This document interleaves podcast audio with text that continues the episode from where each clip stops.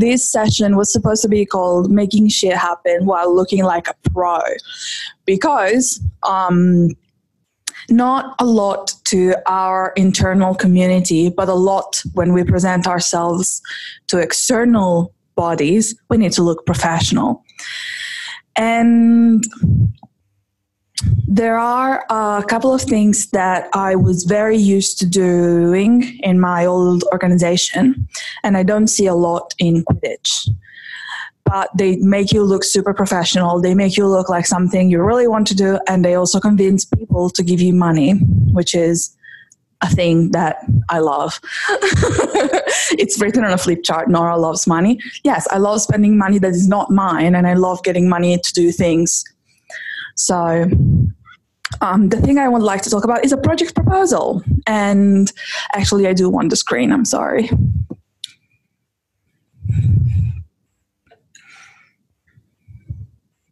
Yeah, so does this do feedback if I talk? Okay, so a project proposal. Woohoo! Can you hear me, Ingram? Yeah. Okay.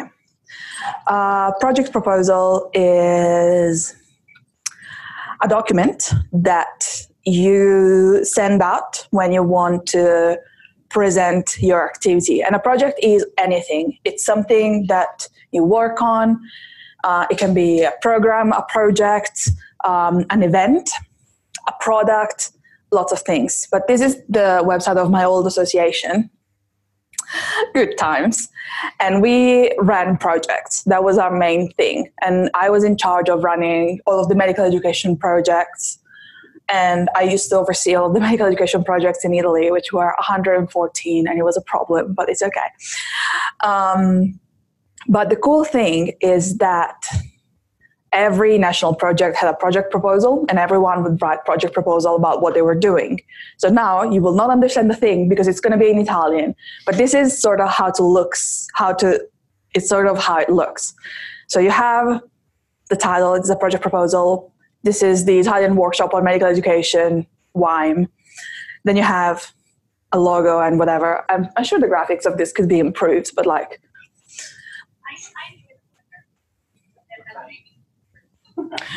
and then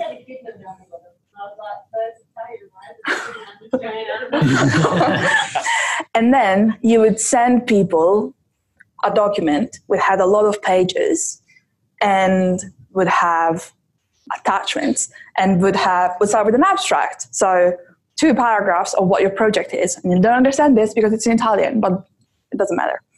Background. Why are you doing this um, why do you want to do this? And usually, when I wrote project proposals for UNQC, I would put sport makes you healthy. Health is a good thing. Let's get more people into sport so they get healthy. And also, sport improves mental health. That's a thing you can put there all the time. So they have a lot of background. And then, organizational chart. This is the people who are in charge of the project which is a lot. Then vision, mission, goals, and objectives. This is more or less what we talked about yesterday. Vision is the ideal thing you want to see eventually happen. Mission is the way you want to achieve that. Um, goals is the specific way you're going to take to get to the vision. So, again, vision, a world without AIDS mission lower number of contagions. So, contagion is sexual, maternal, and intravenous. M- mission. We can only do one. We can't focus on everything at the same time. But let's say we're going to get to zero with maternal transmission, which means goals. What are you going to? Um, we're going to reduce maternal transmission, which means objectives what we're going to do exactly is provide information to women that they need to get tested before getting pregnant and when they're pregnant they need to check their status again and then provide information to medical health professionals on how to minimize chances of transmission of hiv during delivery and breastfeeding. So it breaks down from a world without aids to we're going to give information to women right? But it's all on the same line it's all aligned And then you usually have a big section that here is a bit different, but it's called materials and methods. And there you have to write exactly what you're going to do.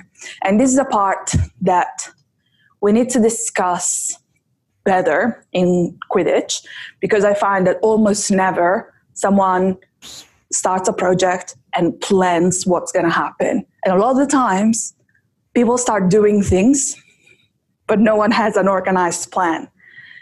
And importantly, when you plan an event, you have to first decide the date and then work backwards. And a lot of the time, people don't do that, and timelines get insane, and people get overwhelmed and burnt out. And then you also need, oh, I'm sorry, to put agendas if you want to have things and uh, themes and etc. And then you're going to need a budget, which here I don't have. I'm going to take another one. This probably has a budget.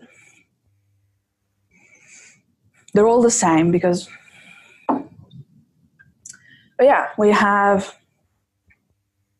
materials and methods, agendas, target, and budgets. So put a budget at the beginning and then ask for money. When you show people how you're going to spend the money, they're more inclined to give you money. Um, after this, you would usually put monitoring and evaluation, which is a thing that somehow we do, but there's a difference in what monitoring is and what evaluation is. Monitoring is ongoing monitoring of the process of running a project. So every time there is something that's not working as planned, you need to, to change it.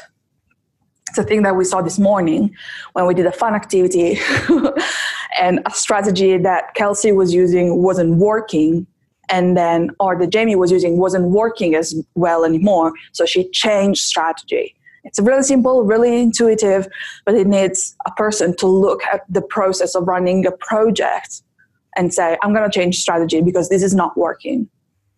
And then evaluation is at the end.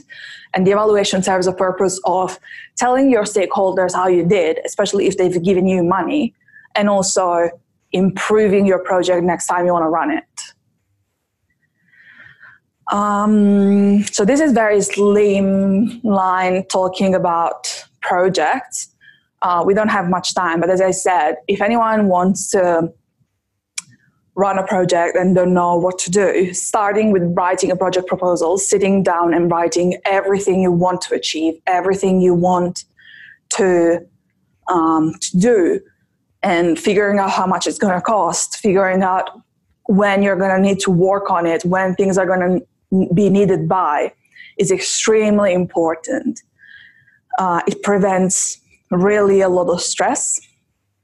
And also, it allows you to have useful features such as no go d- dead points. So, if by X time this thing is not in place, the event doesn't go forward. It's a point of no return. Um, so, this is all very fancy, but these are so project management is a huge field and there are trainings in project management that cost a lot of money but very slim low level project management can still be improved by very simple tools and a project proposal is definitely one of them especially because it may give you money so the first thing I did for State Shield 2018 was write the project proposal of State Shield, and I sent that to the university, and the university gave us money. So that is something that makes things happen because it makes you look professional. It makes it holds you accountable to others, and also helps you plan. And planning is key every time. Thank you. That was it. Can I just ask you quickly, when you're making these project proposals for um, the like the organization you with in, in, Italy, for example, like how many people are working on that? Like, is it one person coming up with an idea, write the proposal themselves, and then submitting it, or is that like a group sort of thing, or like? It depends on the scale of the project. So the smallest project we used to run was a random person uh, buying hearts of pigs at the butcher and teaching other people how to dissect the heart with pig's hearts. and it takes one person to run that project. Some of the project proposals I've shown you, we send people to Africa to volunteer, and that is a huge project proposal that also requires external collaborators to come and say, okay, well, it is safe to run this project to send people to Africa, and you're going to need these and this. So it definitely depends on the scale of the project. For State Shield project proposal, it was wild because I consulted the then Newcastle committee, and we all contributed to the draft. But I had put together the draft, and then a few people contributed, but um, it was honestly, State Shield is a small tournament, so there's no reason why two or three people can't run it. Um, but yeah, large scale tournaments require more people, and even complex events like multi-day events run require more people to come together and decide things and negotiate things together.